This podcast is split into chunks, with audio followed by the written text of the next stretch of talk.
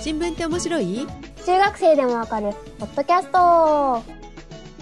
この番組は最近気になっているニュースについてゆるくおしゃべりする番組です。お届けするのは、年上に見られまくるカエラと、今年のクリスマスは家中でよーんのジェシカがお届けしますおはようございます。おはようございますえらいお久しぶりですね。 久しぶりすぎるだろうっていうねもう、あれですよ。たどたどしいですよ。 ねなんかおかしかったよね暗かった し暗かった しね。なんか、出始めがだ暗いダメですね。ねちょっとなんか、テンション上げていきたいですね。うん4月に撮ったのもさ桜人狼だよあれニュースになんないよねだから、本当にちゃんとニュースやったのは、うん3月の 末のネタ以来ですよ。ということは今8月も終わりですからうん。 5ヶ月下手すると6ヶ月、まあ、半年近いですよね。うん、やばいですね誰のせい誰のせいですかね。まあ、私も、こう、多少なりとね、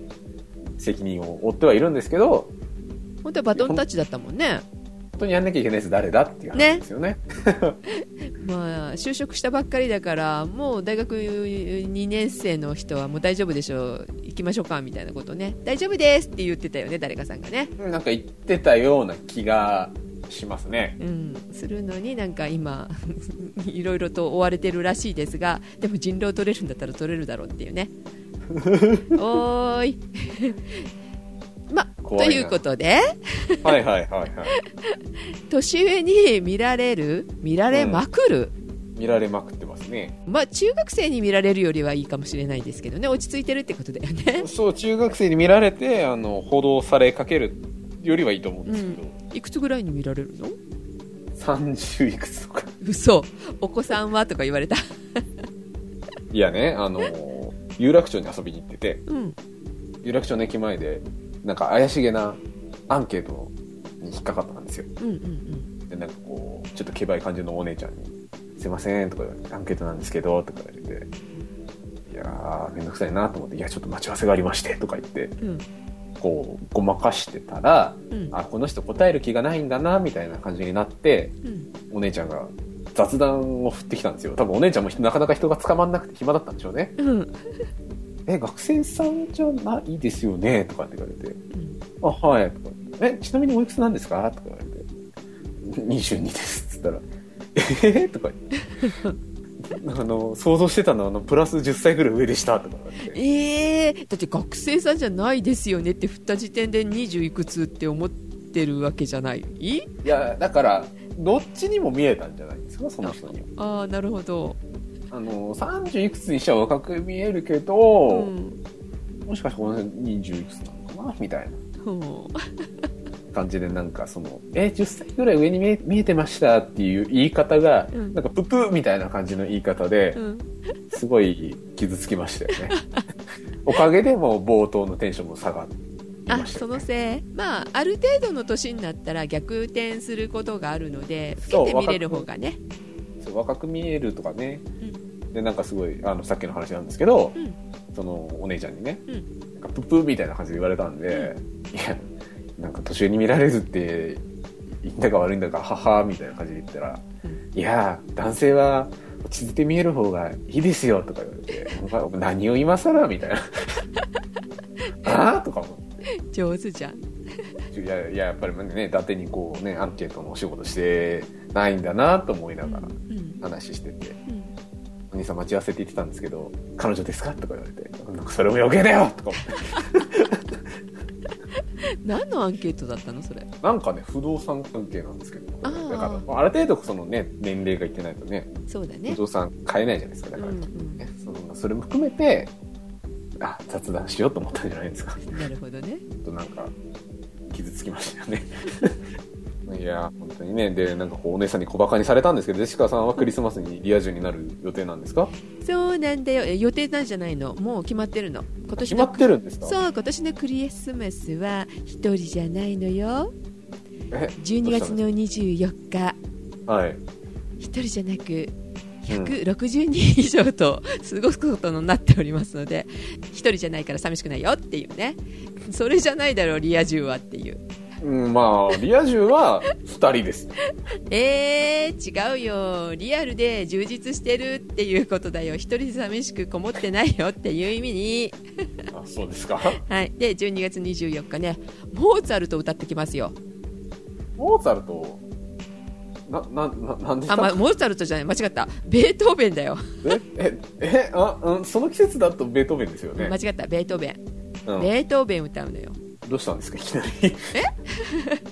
なんかね映画を見てたらさポスターが貼ってて、貼ってあって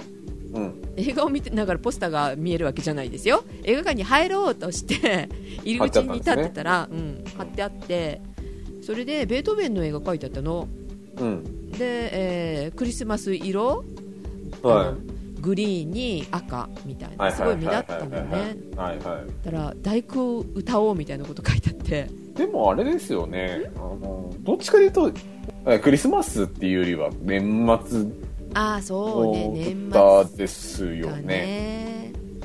でもまあまあクリスマスぐらいからもう新年に向けてみたいな感じがまある年んじゃ末ない進行ではありますようね。んうーん。え、で、それに参加しようっていう。うん、してんのしてんの今歌ってんの、え、歌ってるんですかうん、今え何猛特訓だよドイツ語の あ、ドイツ語でやっぱり歌うんですか歌う歌う「えフロイデン」やるんですよー、最初のとこだ。はいウーテク聞いてくださった方はねあの分かると思いますけど、うはい、枕でこれ歌ってますから「フロイデン」 だからあのしおんさんがすぐ「あ大工」っていうね早いなってなんですぐ分かるよって思っちゃってさしおんさん歌えるんじゃないですか、実は。あ歌えるかもしれないね声彼出るから歌えそなんか全部いけそうですよね。うねふ結構太いしね声ね、うん。うん。はい、であのウッテクの方でも言いましたけども、12月の24日、えーうん浜松のアクトシティかな、うんそこのホールでやりますので、チケット、うんここでプレゼントっていうのでね桜井城から、なるほど。えーまあ、まあ浜松にいる方もしくはあの、まあ、新幹線の駅が、ね、すぐですので、うんまあ、。新幹線でちょっと来れるかなみたいな方、うん、まあ、き近隣の方。はい、ふ 普通の日なのよねでも。あ、そうなんですか、今年のクリスマス。そう残念ながら23日の天皇誕生日だっけはいはいはい。の翌日は木曜だったかななうので、ん。はい、平日なのでなかなか来れないかもしんないですけど、うん。えー、と S 席一応 S 席をあのジェシカ抑えるつもりでいますのではい。ちょっと聞きに行きたいなっていう方がいらっしゃったらうん。あ別にあのどこにジェシカがいるとか分かんないからね、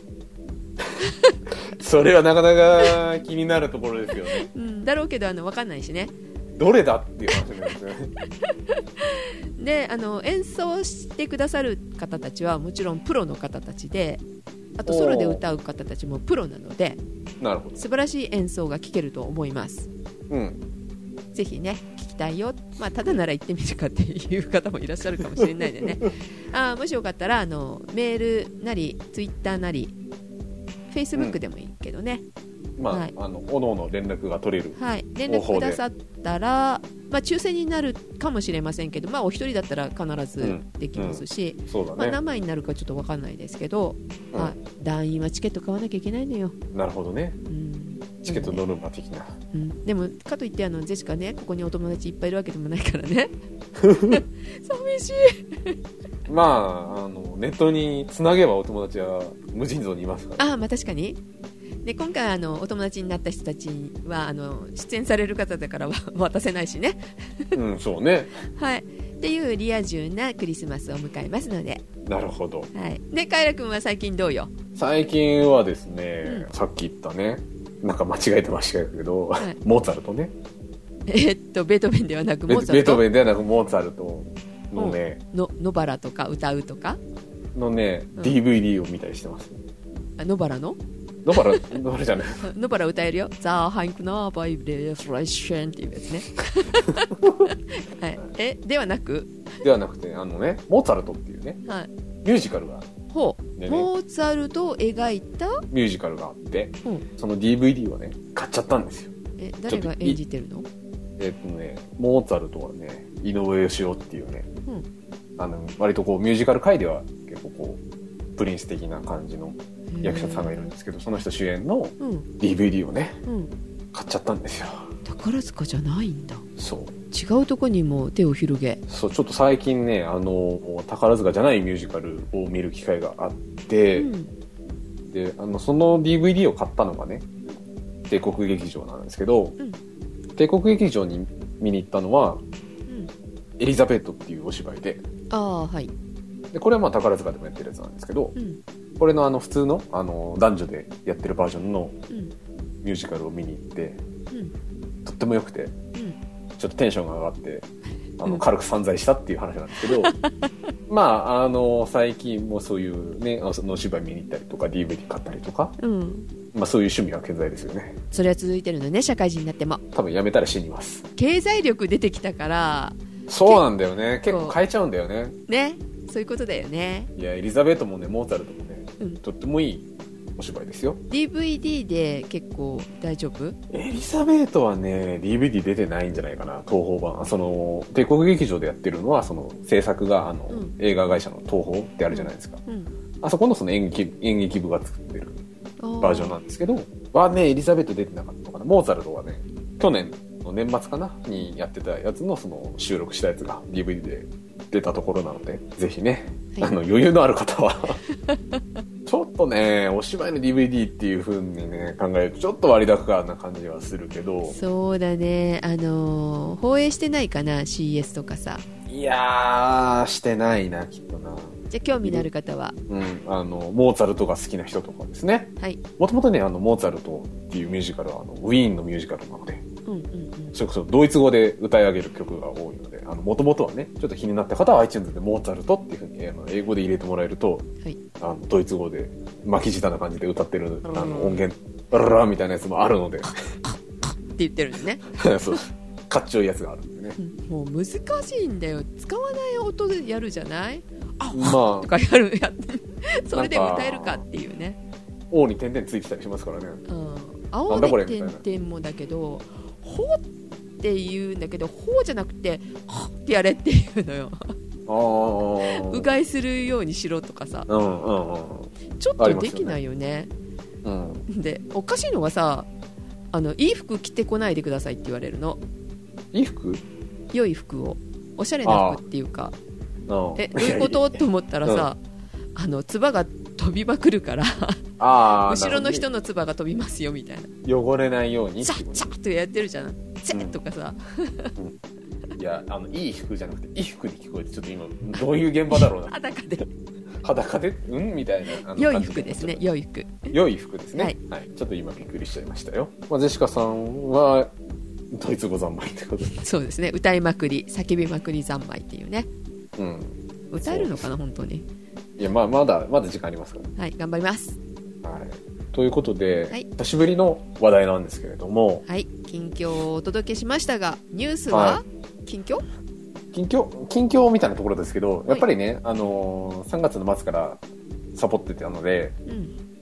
やっぱりいろんな話題溜まってるわけですよそうですねまあ皆さんねあの4月以降うん4月から8月どんな話題あったかなって思うと結構こうねいろんな話題が思い浮かぶとは思うんですけどそうね半期をそろそろやってもいいぐらいな感じだもんねそうそうということなので、こうん今日はですね、うんその4月からあの今月までの話題をはいサクッと振り返ろうかなとはい桜の代わりに そう名前が出ましたけどやりましょうか4月から8月そう、まあ、さっくりって感じで、まあ、あんまりねこうあの深くは突っ込まない突っ込めないんですけど、はい5ヶ月分やるよはいまあ、ああじゃないこうじゃないやってこうということで、まずは4月ですじゃじゃじゃん、じゃじゃじゃんまあ4月ね何があったかなと思います入社した入社したまあまあ入社しましたね まああのー全国規模ではまあ些細なことなんですけどあの全国規模ではですねはいあの京都奈良を中心に文化財に油をまかれる事件があったと油巻いたって言ってたからさ火でもつけるのかって思ったんだけどうんあれ油って言っても火をつけるための油じゃなかったみたいねガソリンとかさなんか単に油染みをつけるっていうらしいねなんか香油的なうん香りのうんうんなんかあれもねなんか犯人見つかりました以上みたいな感じでなんか収束してきましたけどうん、あれお医者さんだったっけだっけ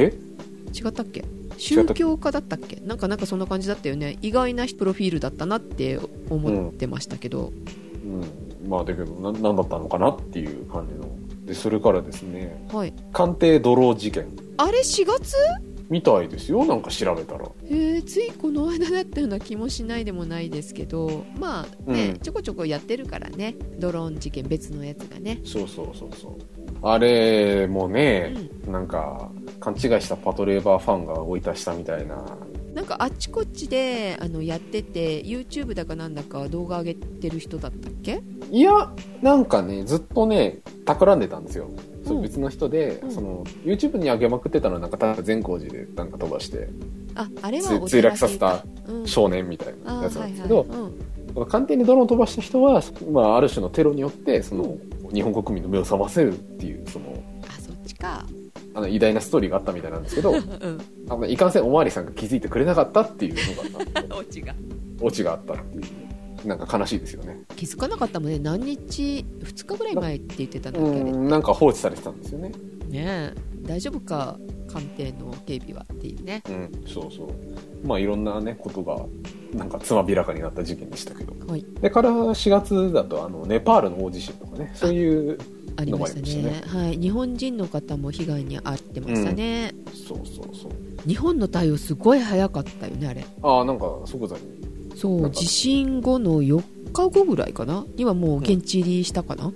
うんで一番早かったみたいですよ日本ねうんすごいねって思うやっぱり日本のそういう自衛隊だのなんだのっていうねだし、まあ一応ね、あのお世話になっただろうからっていうので、ああなるほどうん。断られたとこもあるって知ってたその、ネパール側からってことそえ、どこですかう台湾ああ、な、なんでですか国交的に良くないのよくわかんないんですけどジェシカもえーなんか、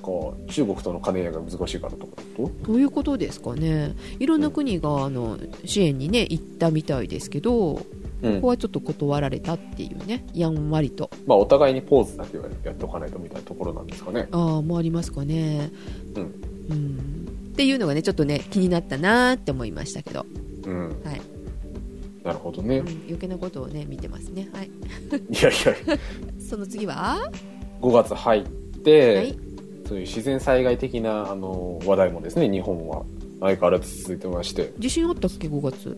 5月地震っていうとあの小笠原諸島を震源とするマグニチュード8.5の地震っていうのがありましたね、あったねうー、ん、マグニチュード8.5っていうとかなり大きな地震なんですけど震源がすごい深かったので、うんあの津波も起きずうんあとまあ揺れ自体も少な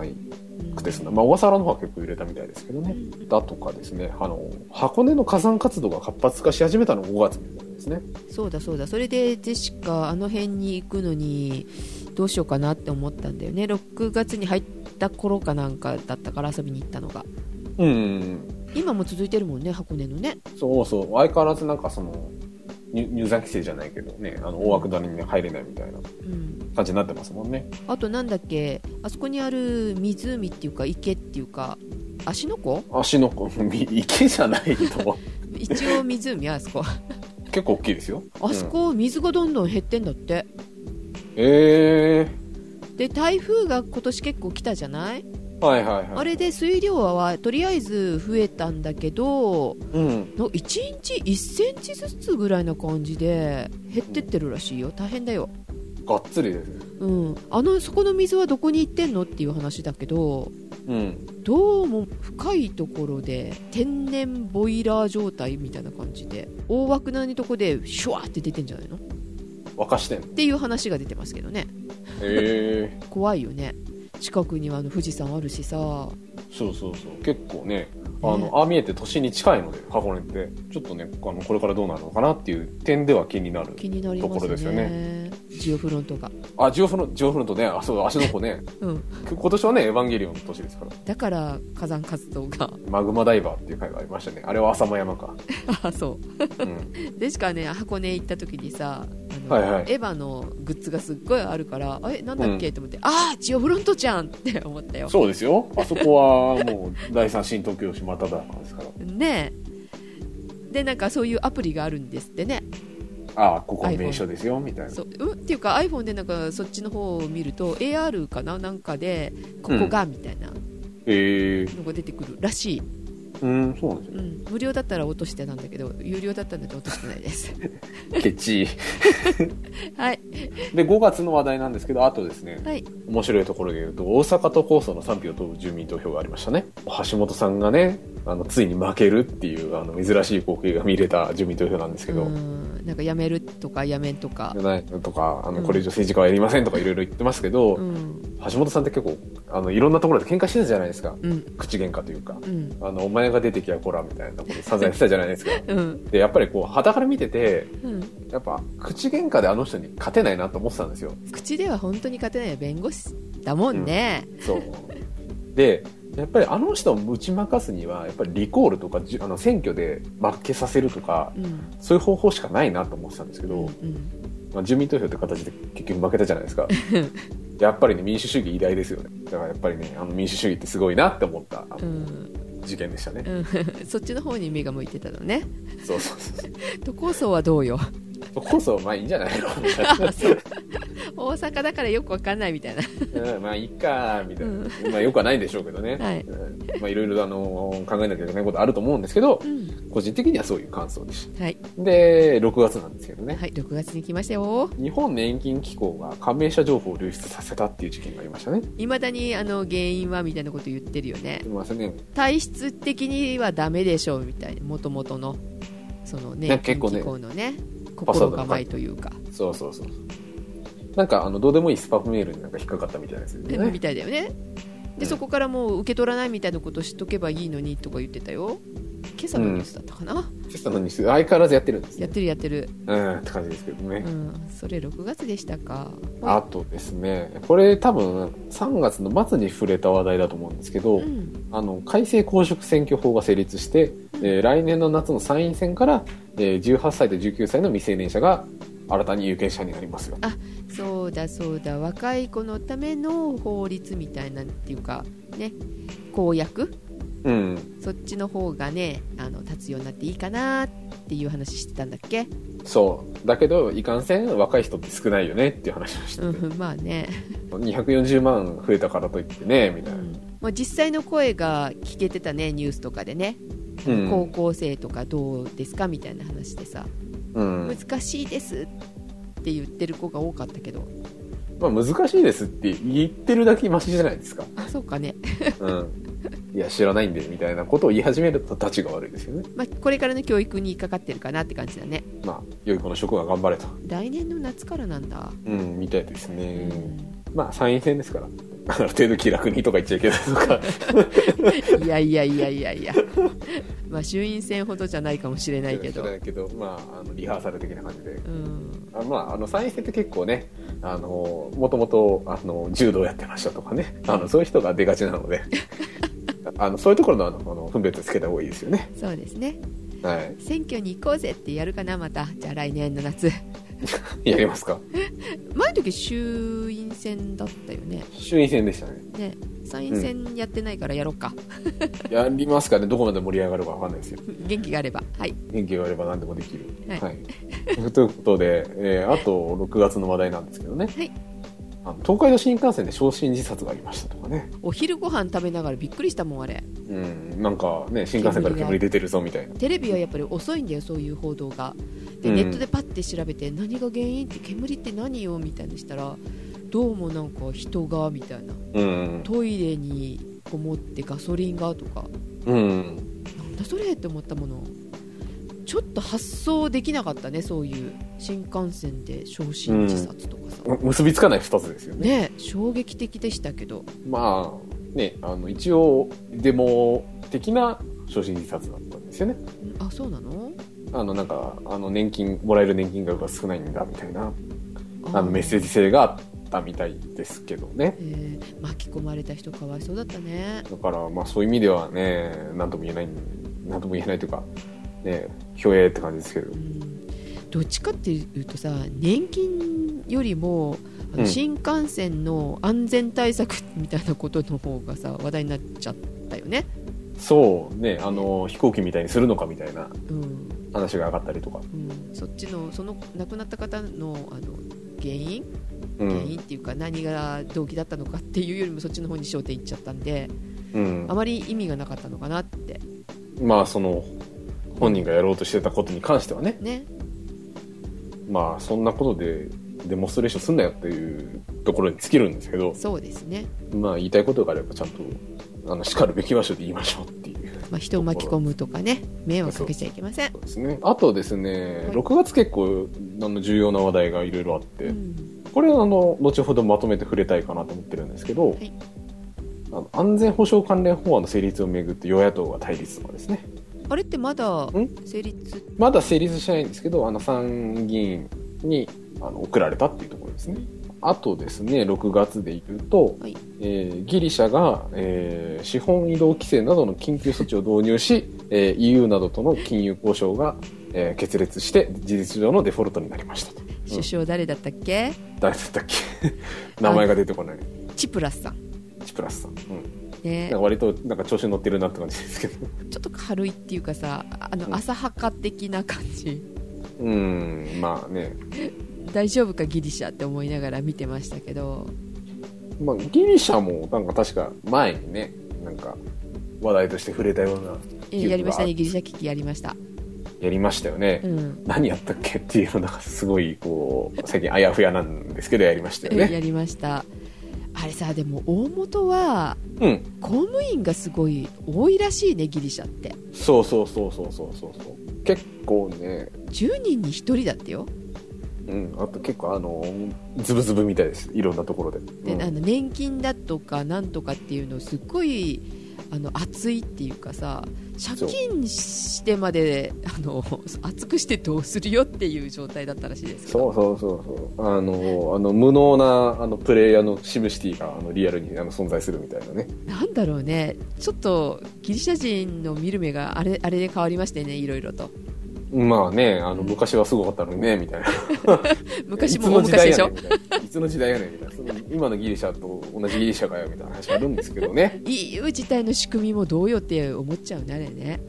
まあああいうことになると EU ってややばいよねっていうのがちょっとこう見え隠れはしましたけどねねで7月入りますよはいもう7月ですいよよいよ7月ですよまあ、7月入るとですねあの先ほどのあのギリシャの話題で、はいえーあの EU がギリシャを支援しますよっていうところで合意をして、うん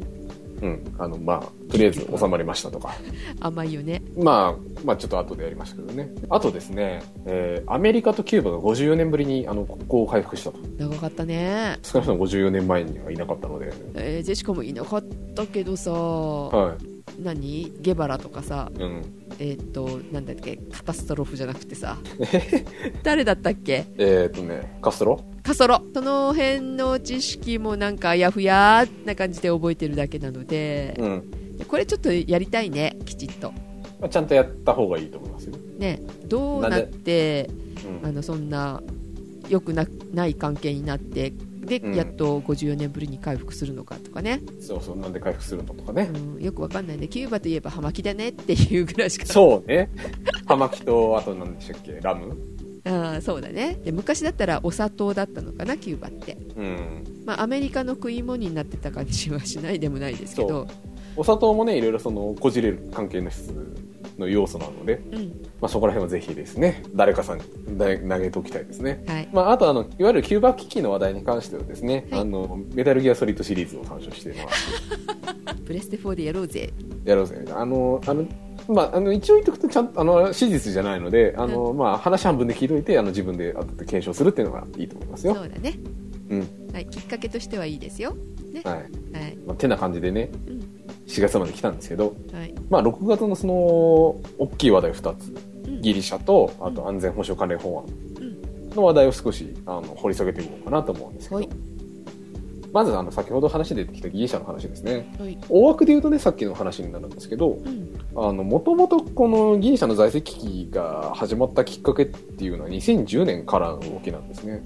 古いよね結構ね、結構前ですよね。それこそ、あ本当だよの、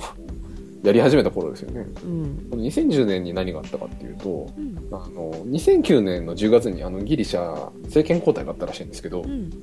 その時にですね、あの、財政赤字が公表数字よりも大幅に膨らむことを明らかにしたことから始まるそれまでもう本当は危機があったけど隠してたって話どっかの東芝さんみたいな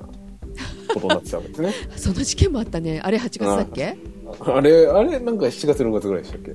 うんもっと前だったっけうんうんはいまあ、まああれと同じですあれが国家規模で起きてたっていうことですね、うんはいで、まあ、実際には大きく赤字があったので、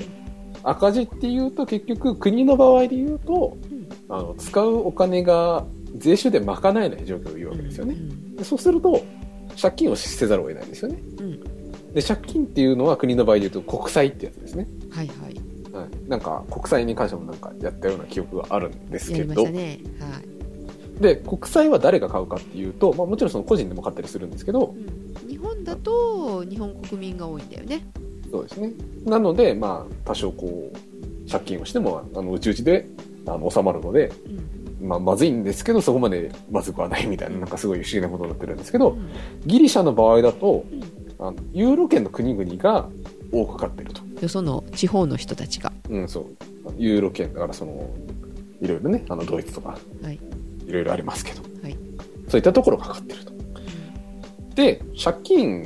今のところしたことないんですけど、あの、個人、私自身ですね。ああはい彼らがねうんはいうん僕自身は借金したことないんですけど、うんあの借金ってなんかこう2種類に分類されるそうではい返せる借金と返せない借金っていうのがあるんです ね破綻する借金とそうですよねはいで返せる借金だったらいいんですけどギリシャの場合って破綻寸前とか破綻したので事実上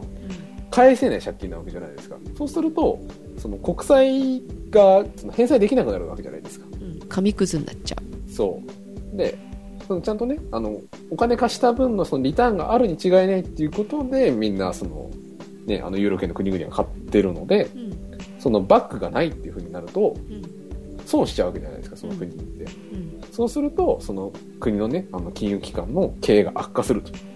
と。で、それが連鎖的に反応していくと、あの、ユーロ圏全体がやばいことになるぞっていうのが、その、財政危機の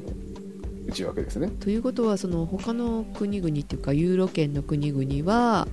うんそのまま破綻させてしまうとうん困るので、またお金結局また貸すみたいな、そう、貸さざるを得ないみたいなね。うん、悪循環、そうそうそうっていうのが2010年から続いていて、うんで2010年の危機の後にその債権策打ち立ててその、国際通貨基金から55億ユーロ5800億円ぐらいの融資を実施したりだとかっていうので、うんまあその騙し騙しやってきたわけですようんでその融資されたからにはある程度その絞っていかなきゃいけないと国内としてもうんでいわゆる緊縮策ってやつですよねはいだからさっき言ったようなその公務員がめちゃくちゃ多いから公務員の数減り減らしましょうとか、うんうんあのちょっと税金増やしてあの税収であの賄いきれてない部分を少し増やしましょうとかうんっていうことをしてたら、えっとデモだとか暴動が勃発したっていうのがその前回のギリシャ危機ですね。で今回のギリシャ危機に関してはその2010年の危機の後にうん決まったその融資の期限がうん今年の6月30日に終わるっていうので揉めてたと。うんで今回やっぱりちょっとこう事態が悪化しててうんあのさっきのですねあの資本の移動を制限したりとかっていうねうんところで、うんあの ATM で1日に引き出せる金額を制限したりっていう話題がありましたよね。え日本だと一応なんか100万までとかうんまああれはそのね、あの反対に使われないのってあるんですけど、ではな結く局ギリシャの場合で言うと、そのね、あの今のうちにお金下ろさなきゃって思うじゃないですか、不安になって。その銀行潰れちゃうかもしれないとか。ああはいはいはいはいそうするそと、うその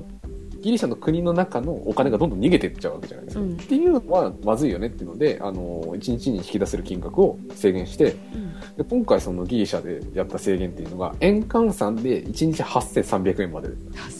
円結構シビアですよねまあ1日8000円あったら暮らせるかな暮らせるけどちょっとなんか急な出費とかあったりしたら困りますよね確かにねっていうのですごいこん、国内混乱してて ATM に長蛇の列ができたりとかですねああとねあれだよタンス預金じゃないけど隠し持ってるって言ってたね家のあちこちにこう隠してるって、なるほどねうん、なので泥棒が結構増えてたっていう話だよ空き巣最低ですね あと面白いところで言うとあのー戦闘機であのトルコにお金を下ろしに行ったっていうのがありましたねええー、本当トルコだっけななんかその隣国にあのお金を下ろしに行ったっていう戦闘機であの明らかに元取れてないよねっていうジェットエンジンのあの燃料が そう明らかにお金を下ろす額よりも食ってるよね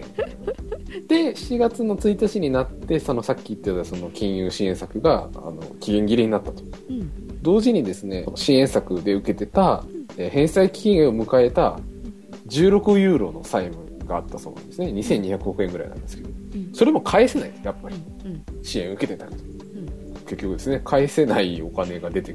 きちゃったので、うんえー債務不履行でもデフォルト状態になるとうんでですねここでこうギリシャがなんかよくわからない手を打ち始めてうん結局ですねあの、まあ、こうなった以上はこう、ね、もっとその国の中でこう絞っていかなきゃいけないって話になりますよねうんうんああのさ公っ務き員減言っらしたりたとかっていう緊縮策ってことですねそうですよねっていうのをうんやりますかやりませんかっていうのを国民投票を実施したそうだなんかチプラスさんはうん緊縮策を受け入れないっていうのであの緩くするぞっていうので当選したんだよねその今年その1う月だそっうけそれかけてる場合ですかっていうふうに思うんですけど、うん、でもそれじゃあ緊縮策は受け入れんぞってしちゃうと EU はお金貸さないってなるんだよね、うん、そうですよね。だって、まあ、ただでさえ返せないのに、これ以上貸してなんか浪費されたらやってらんねえぜって話になりますそもうんだね。よねでそれであのチプラスさんのあの、まあ、ずるいとこなのかなうん国民投票で緊縮策受け入れるってやったら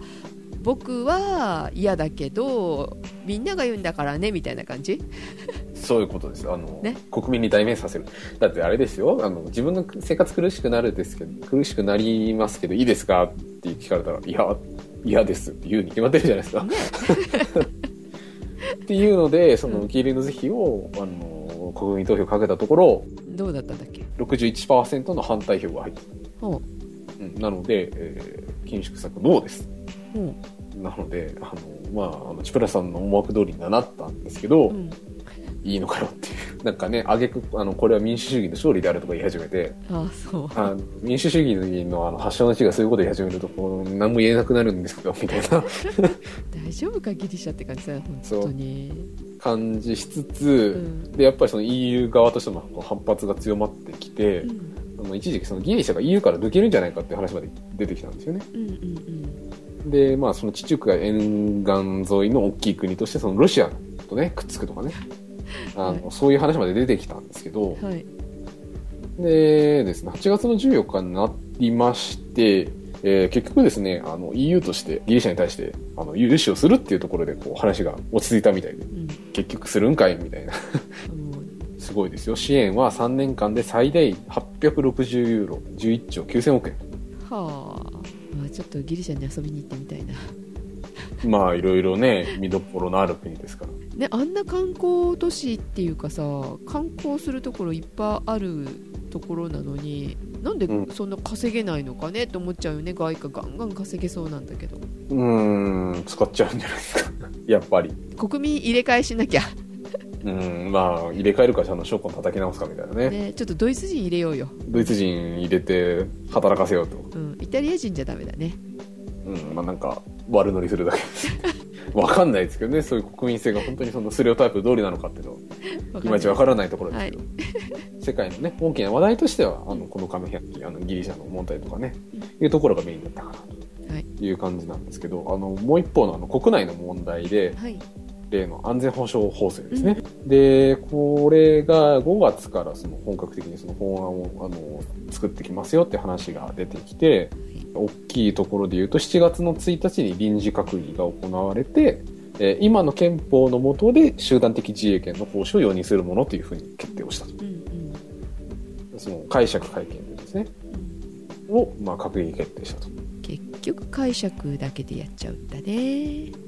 うん、まあこれもねその去年の6月ぐらいから話が出てきてて、うんあの、ちょうどちょうど、その、去年の6月に、あの、番組でもやね、りましたよね触れて、まあ、大体、その時に、噂されてた内容通りのシナリオでうん話が進んでるということですね。予定通りとで、えー7月の15日になって、あの、なんとか委員会とかよく聞きますよね。あの、まあ、国会のその、本会議にかける前の、あの、予備的な感じで、その専門性の高い、あの、議論を重ねて、よその人を呼ぶんだったっけそういう専門家みたいなそうそう呼んだりして法律の調整をしていってじゃあこの内容でその本会議に行きましょうっていうところをあの決めるのが委員会なんですけど、あのこれで行きますっていうのが可決されてあの翌日の16日に衆議院を賛成多数で通過したと、んで今その参議院の特別委員会で審議中ですよというのが今その安全保障法制のまあ進行状況なんですけどねまあでもここまで来たらね取っちゃうよねっていうのが素直なところではあるんですけど、はいところではい、えー法律の内容覚えてますかっていう話なんですけど、 覚覚えてないよ、えてないですよね。うんえーまず集団的自衛権って何ですかっていう話なんですけどう、んちゃんとした定義で言うと、うんある国家が武力攻撃を受けた場合に、で直接攻撃を受けていない第三国が協力して共同で防衛を行う国際法上の権利。なので、例えば日本が、えーなんか隣国から攻撃された場合にアメリカが、えー反撃しますよっていうのが集団的自衛権の話ですね。うんあの今回その、まあ、いろいろその定義があるので、えーこの限りではないんですけど例えばアメリカが攻撃された時に日本も反撃できるようにするっていうのがその集団的自衛権の考え方ですね。うんでただあの今回のあの法律の中ではそれがあのできるできないっていうのはあの分かれるところなのであのそれができるっていう話ではないんですけど考え方としてはこういう話です。はいで今回法律で考えられているのがざっくり内容として、まあ、主にこう3本柱があってまず1つ目が、日本の周辺で危機が起きた際の集団的自衛権による米軍、他国軍の連携。まあ、要するに、その、まあ、アメリカ軍だとか、えー他の軍との、えー一緒に動けるようにしますよと。で、あと、世界中を対象とした有志連合や PKO への自衛隊参加と。で今はもうそのなんか、あの、一応 PKO に参加してるんですけど、もっとこうシームレスに参加できるようにしますよと。なんていうのかな、あの国際平和に貢献できるような日本にしますよっていうのが一応、あの、お題目ですよね。で、あと3つ目が自衛隊の武器使用条件の緩和。駆けつけ警護など相互殺傷の可能性のある作戦への参加拡大ということで、例えば、えー PKO で、PKO ピースキーピングオペレーションのやつですね。だからその、戦争があの停戦状態にあるかどうかを監視するようなことを言うんですけど、はいで、それでその、こう、なんかこう治安の悪い地域に行った時に、例えばその一緒に行動している米軍がなんかこう攻撃されましたと。っていう時に、えー近くにいる日本がその駆けつけて、その、米軍のために反撃できるようにするっていう話ですね。っていう話なんですけど、この内容っていまいちわかりづらいですよね。こう具体的になどうだっていうのよくわかんないねで結構あの首相もあのテレビとか出たりしてなんかこうねあの模型を使ったりとかしてあの隣のアメリカ産地が火事でこう煙がこっちに来てるからうんぬんかんぬんみたいなこう説明もそうしなんかすごい丁寧にしてくれてたんですけどいやーよくわかんないんですよみたいな火事と戦争は違いますよねみたいななんかそういうなんかこうどんどんずれたいいくようなこう話になっていくばかりでみたいな。パターンがさいろいろありすぎるじゃない、実際のあの現場ってさうんその時に対処できるのかなって思っちゃうねこういううん、だからかなりね、こうグレーゾグレーなところでこう動かざるを得ないようなね、うん、場合が発生してくるのかなと思うんですけどうん、でね、はい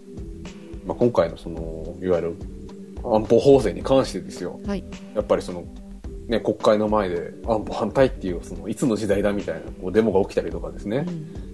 あの結構こう国内で大大揉めに揉めてるじゃないですかでなんか散々ねあのこの話をしてきてお前はじゃあどう思うんだってことのことをねこう突っ込まれそうなのでうん一応自分的に感じる問題点をいくつかねざっくり挙げますけどカイラ君の問題点考える問題点はいでそのさっきの話につながるんですけどねはいやっぱりね今回のその安保法制に関して一番問題だなって思うのがね、実はちゃんと分かってる人がいないんじゃないのかっていう、あの議論してる人たちに政治家にうん、政治家の中でもああはい本当に分かってる人っているのかなって思うじゃないですか、こんだけなんか曖昧としててうんでそのニュースでねその安倍首相がいくら模型説明してくれてもピンとこないしそうだねでしょで、まあ、実際にその法律の中身を見たところでね今回その集団的自衛権を発動させるためにはうん武力行使の新3要件っていうものがありますよっていう話は多分前回にちょこっとしたと思うんですけど、うんうんでその発動するあの一番大きなきっかけっていうのがうん我が国の存立が脅かされる状態にあるとうんあの他国に対する他国からの武力攻撃を受けたりだとかはいうん、あとそのじあの日本と密接な関係にある国に対してその武力攻撃が発生してうん我が国の存立が脅かされた場合に、えーこれを発動しますようんっていう話なんですけど、うんこれね、その我が国の存立っていうね、状態って、あそうあのまあ、まあ、脅かされる状態って何なのか分かるじゃないですか。うん分かるんですけど、まあ、それもいろんな話があってすごい揉めてるんですけど、そもそも、我が国が存立できてる状態って何っていう話はあんまりされてなくて、うんうんそこって、そこ決めないとしょうがないよねって話は結構こういろんなところでされてて。うんっていうね、あの、そもそも論みたいなところがすごいまずいよねっていうのがすごい個人的に思ってるところで。うんあとやっぱりその法律の決め方ですよね。はい傍から見ててもこうすごい乱暴な決め方だなって印象はありませんでしたうんそうだね結論ばかりを急いでいるみたいな感じがするじゃないですうか、んうん早く決めたいんだろうなって感じだものねでしょあのおじいさんの敵取ってやるみたいな感じがするじゃないですか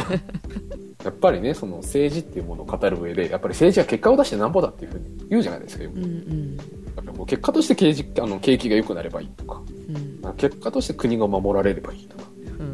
て言うんですけどあのこの問題に関しては方法にこだわらずしてどうするんだっていうすごい根幹的な問題だと思うんですうよんはい救助がうんぬんみたいな話はもちろんあるんですけどうんいるいらないをともかくとしてじゃあどうしているんだとかどうどうしていらないんだとかそういう話が全然出てこないじゃないですうかんで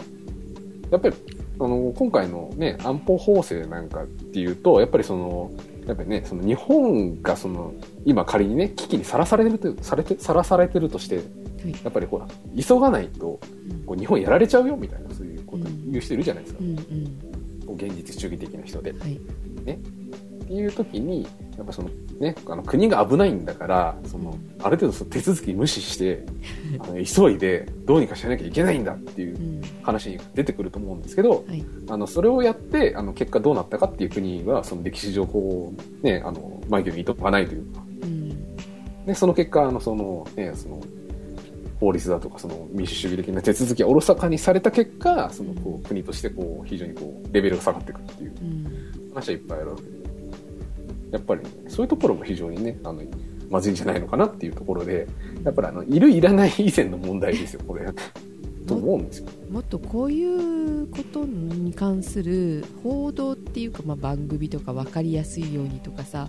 うんあの一般的にこう話せるような感じうん誰でも話にあの話題に上ってくるような感じで報道関係の人たちってやってほしいよね。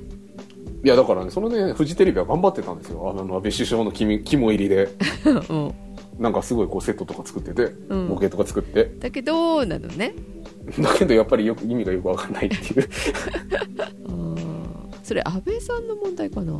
石破さんとか出てきてくれたらちょっと分かるようになるかしら。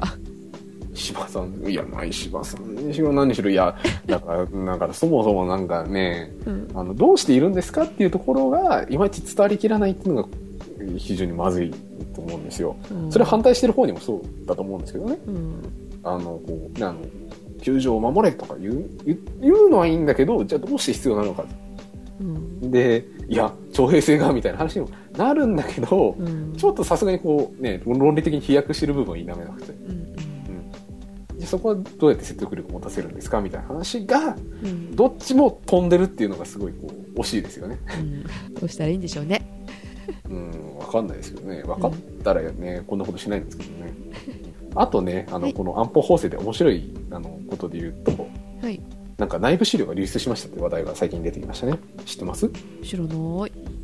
その、結局ね、その安保法制が決まってないのに、うん安保法制が決まった後のその部隊運用ですね、その自衛隊をどうやって動かすかみたいな資料が、うんあの自衛隊の中で作られてたのが、なぜか共産党が持ってて、それをあの参議院の委員会に出してきて、うんあの法律決まってないのに勝手に決めてるってどういうことなんですかみたいな感じで揉めてて、うん、いやー、決まってからじゃ遅いからじゃないんですかとか思うんです けど、まあ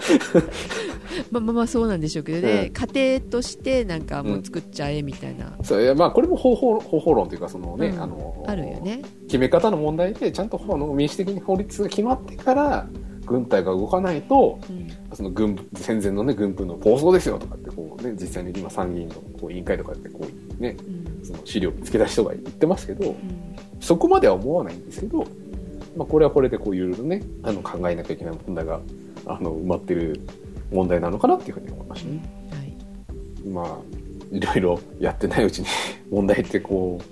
あるもんだなって今回調べて思ったんですけどそうだねたくさんあるねこのね今詳しくやらなかった分の中でもさうんいろいろこうえなんでこういうことになったんだっけみたいな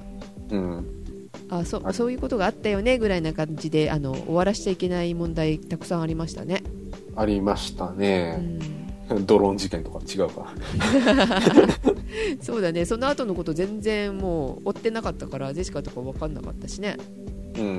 うん、勘違いしてたじゃないさっき、うんそうねう、ん、そういうことになっちゃってますからね。まあ、ということでやっぱりこうねあのちょくちょくやらないとまずいですよねっていうのを誰かさんにあの業務連絡として、そうですね本当ですよね。うはいんまあ、はい次いつになるか分かりな分 からないんですけどはいと